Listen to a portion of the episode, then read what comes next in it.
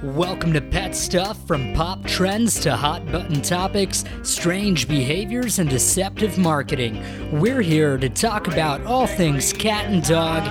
Special thanks to the Agrarians, Benton Sound, and Purple Planet for the awesome tunes you'll hear throughout this episode. Real quick, guys, if you've listened to the show before and you like it, please head on over to iTunes and leave a review. If you aren't listening through iTunes, you're welcome to go to my website www.petstuffpodcast.com and you can leave me some feedback directly through the contact form there. Your feedback definitely helps me to improve the quality of the show. If you'd like to check out pictures of me and my pets, you're welcome to follow me on Instagram at CrazyDog4. That's crazy with a K.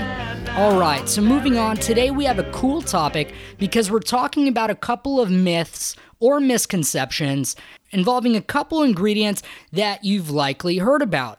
One of those is how well cranberries work in preventing or treating UTIs. And the other is the addition of an ingredient called carrageenan into some cat and dog foods. One side of the argument says that it's bad for you, it causes stomach ulcers. The other side of that says, hey, it's totally safe. We even use it in infant formulas. So we'll have an opportunity to examine both sides of that argument. There's a lot to cover, so let's get right to it.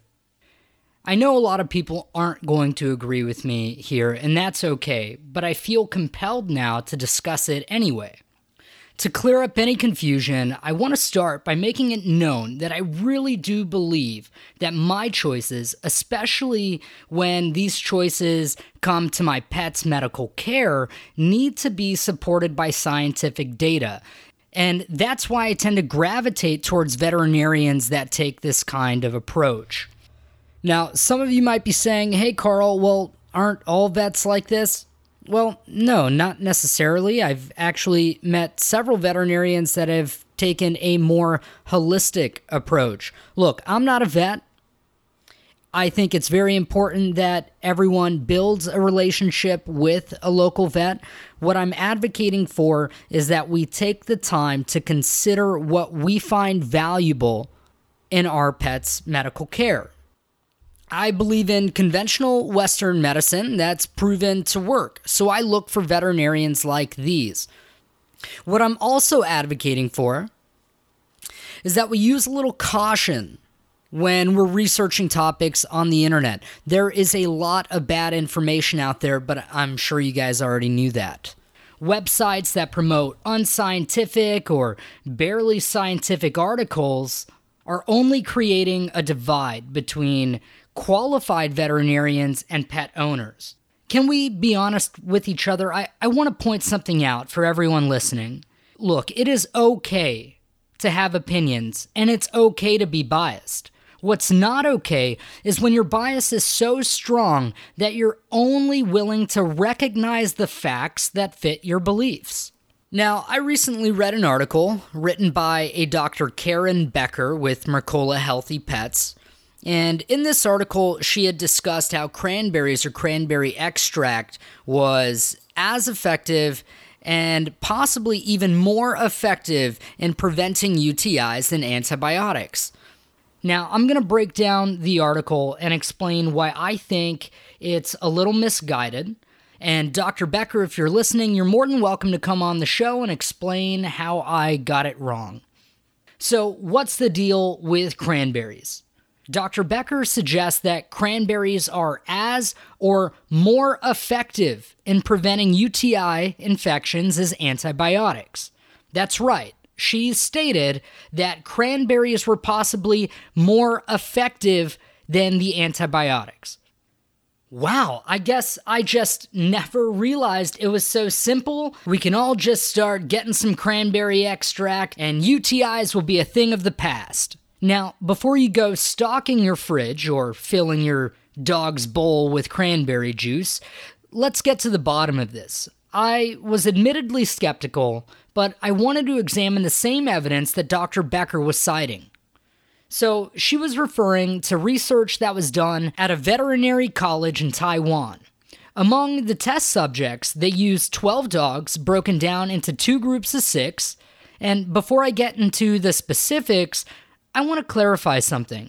These researchers never claimed that cranberry extract was as effective, or as Dr. Becker translated, more effective than antibiotics. What they did claim was that it may, not will, but that it may have a benefit in preventing UTIs. Let's get on to the meat of this. First, let's talk about this huge sample size a whopping 12 dogs. Yeah, and they're supposed to accurately represent the hundreds of millions of dogs on Earth. Well, if you're sensing the sarcasm, good, because right off the bat, our best case scenario is that the evidence is inconclusive on a large scale. You simply need more research to demonstrate this with any certainty. The next part of this study is where things get a little weird. So, the dogs were studied for six months researchers gave the first group of dogs antibiotics for two weeks. That was it. The second group of dogs received no antibiotics, but instead were given cranberry extract by mouth for six months. So, what were the results? Well, none of the whopping 12 dogs developed a UTI during the six month period. Compelling, right? Mm, well, not exactly something pops out right away. And that's how two weeks of antibiotics was expected to, to last for six months. Seriously, if, if I take antibiotics in December, is it reasonable to assume that I'll be protected through the summer? Go ahead, ask your doctor, ask your vet. The point here is that based on the results, we just don't know why none of these dogs developed a UTI. If Dr. Becker was honest with herself and with her audience, she'd have at least acknowledged that we're still a long way from claiming cranberries are more effective than antibiotics, especially when there's a lot of studies out there that are reporting the exact opposite. Now, there's more to the study and nothing that I really found especially compelling, but I'll leave that open for you guys to look into on your own.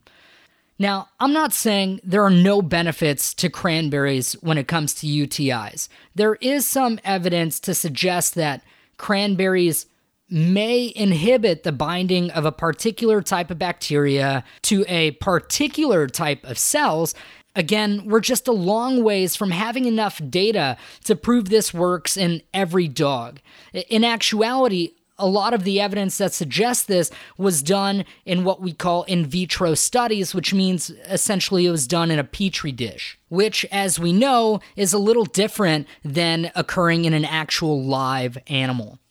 Now, I also think it's worth mentioning that as consumers, we should be cautious of what kind of research that we accept and where it comes from. In this case, Dr. Becker conveniently sells some of these cranberry products that allegedly help prevent UTIs.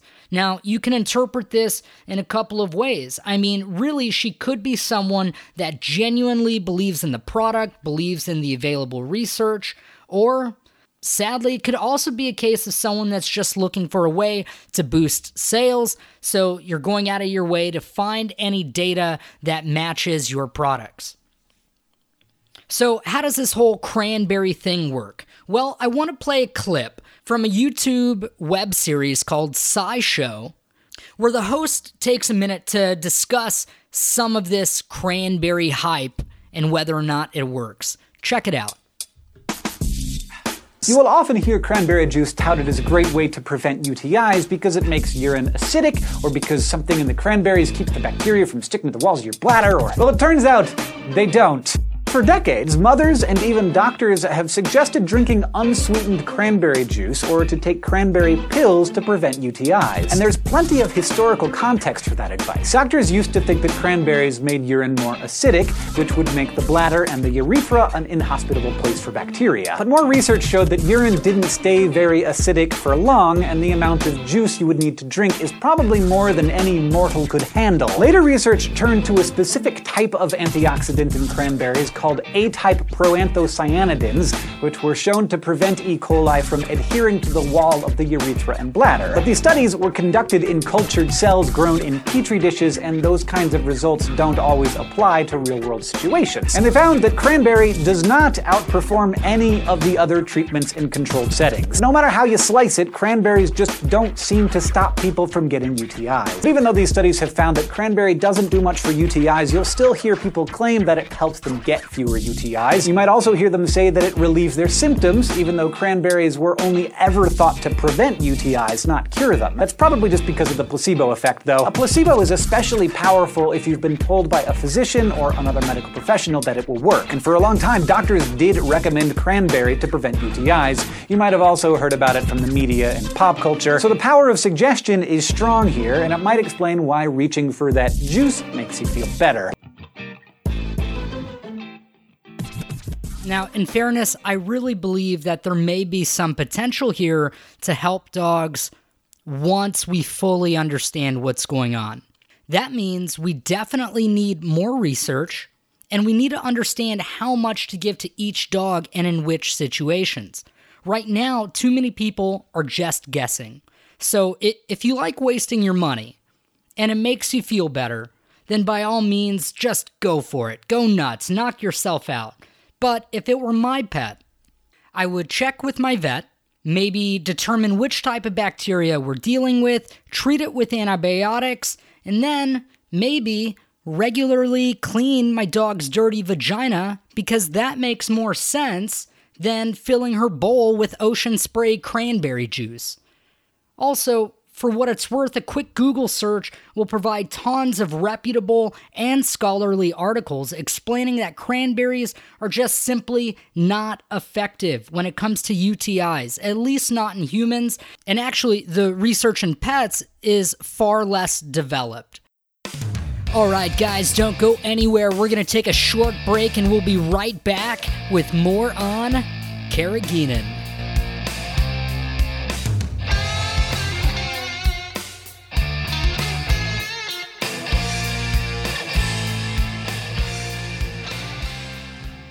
Okay, we're back. So, I'm sure a lot of you are wondering what the heck is carrageenan? Rest assured, if you haven't heard of it, it's highly likely that you've eaten it. So, carrageenan is derived from a type of seaweed called Irish moss, and it's commonly used as an additive in uh, various different human and animal foods. So, if you've ever eaten Ben and Jerry's ice cream, damn, that is good ice cream, then you've eaten carrageenan. It's what we call an emulsifier, which means that it helps to stabilize the other ingredients. It prevents them from separating over time and also helps to increase the shelf life. Now, because of this, when it comes to your pet food, you'll usually find carrageenan in canned food or wet food, typically in that pate style.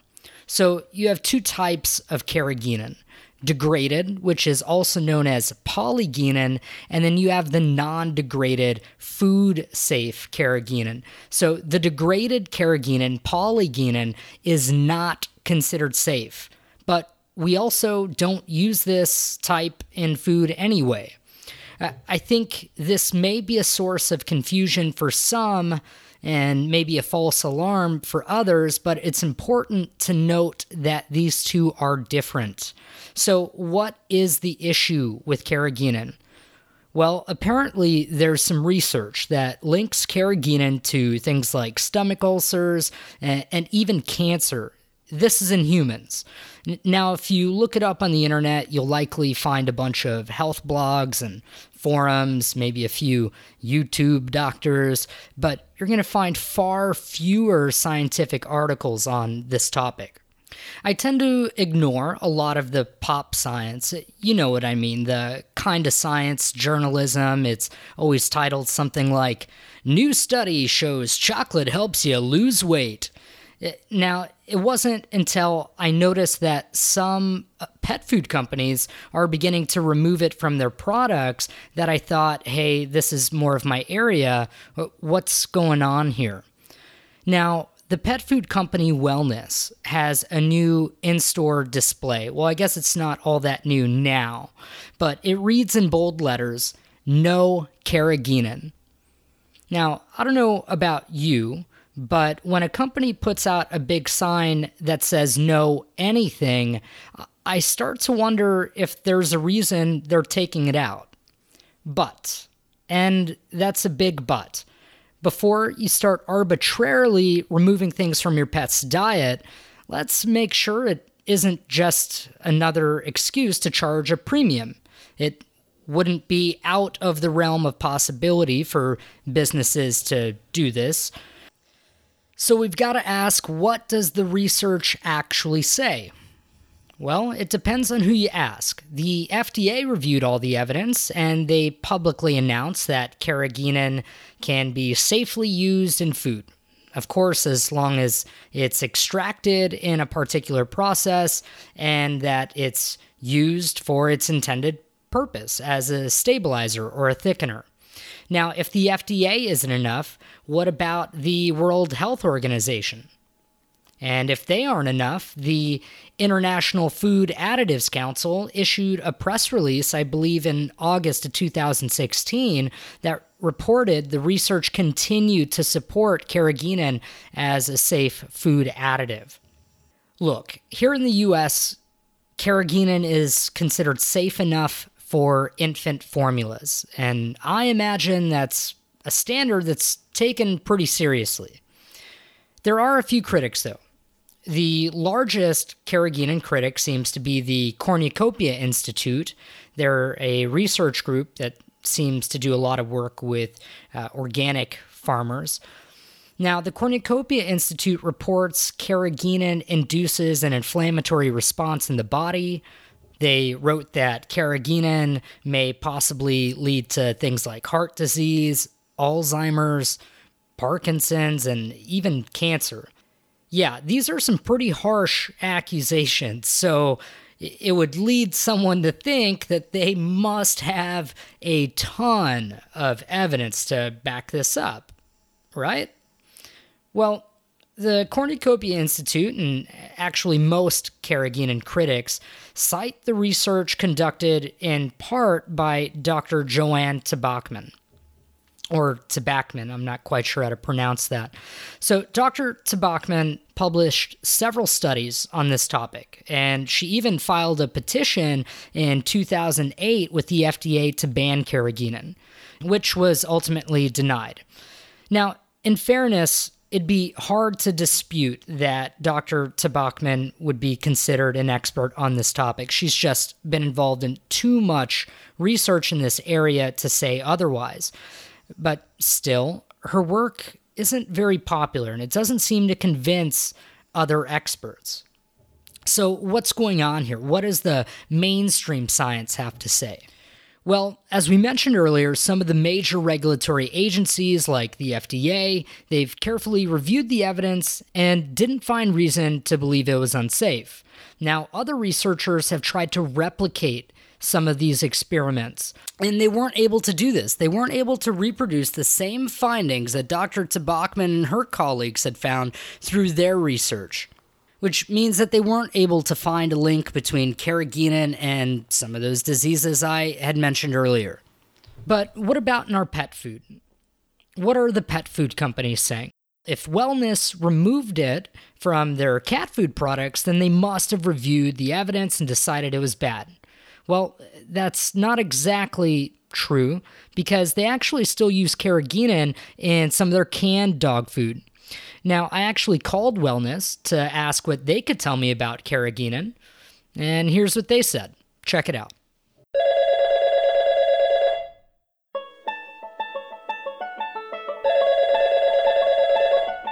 Thank you for taking the time to call the WellPet Consumer Affairs team you guys also have a big display in the store. You know, now it's for cat food, but there's a big sign that says no grains, no carrageenan. Um, so I, I don't know if you can tell me a little more about that.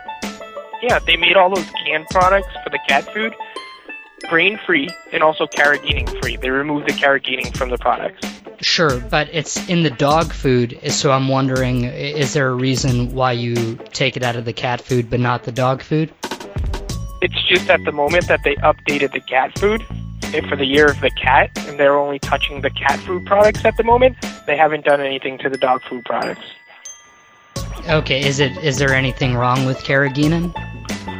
The carrageenan, so what happens is some people are against it, some are with it. It all depends. The one that we use is all natural carrageenan. So we have that in the product. We use it as a binder and thickener, especially on the pate styles. If you're looking for something that doesn't have carrageenan on it, then you would want to avoid the pate styles and look into like let's say the stews and things like that. Sure, but is there anything wrong with carrageenan? Let me see here. So I'm gonna look up the carrageenan. So there was a recent study in carrageenan, a long-time ingredient used in pet food as well as human food on the news. And what we like to do is share. I'm going to share some information in regards to the carrageenan that we have. So the carrageenan that we use in it is all natural. It's a carbohydrate and it's extracted from a variety of red seaweed. Um, there are two types of carrageenan, which you probably would want to look more into that online, for example. There's the food grade one and the non-food grade one. The food grade carrageenan is is all that we use in our well pet products. So we use the all natural food grade approved one. We don't use the non grade one. Um, is used to help the prevent separation in liquids, improves the loaf structure. So as we explained, it's a form of binder. Let's see here. Food grade carrageenan is quite expensive and used in very small amounts. So they use very small amounts of it. Uh, has been okay. And food carrageenan has been used in a large scale wide food production since the 1930s. And then food carrageenan safety has also, so it is considered safe by the FDA, which is the GRAS, the General Recognized as a Safe Product. Okay, I want to break this down. So, Wellness mentions that they only use all natural, food grade carrageenan. Oh man, that's great! Considering it'd be illegal to use anything else. So, next thing, he said that the dog food still has carrageenan because this is a cat ear. Whatever that means. The point is, I assume if this company thought it was dangerous, they probably would have made an exception to the whole cat ear, dog ear policy and just removed it from all the products. And lastly, they didn't mention any reasons to avoid carrageenan. So, why did they remove carrageenan from cat food? This is another example of why I just can't get excited about each new trend. Okay, so I don't believe there's anything wrong with carrageenan, but I really do think that it's awesome that more and more research is being done. And I feel the same way about the cranberries for UTIs. But I also trust that our regulatory agencies are going to do their jobs and examine new evidence as it's proposed. Alright, guys, I hope this was helpful. I love creating episodes for you. For everyone that has left me a review on iTunes, even the bad reviews, I really appreciate it. Special thanks to those that have sent messages through the website. I appreciate all the feedback you guys can give. Hey, it's been fun. Until next time.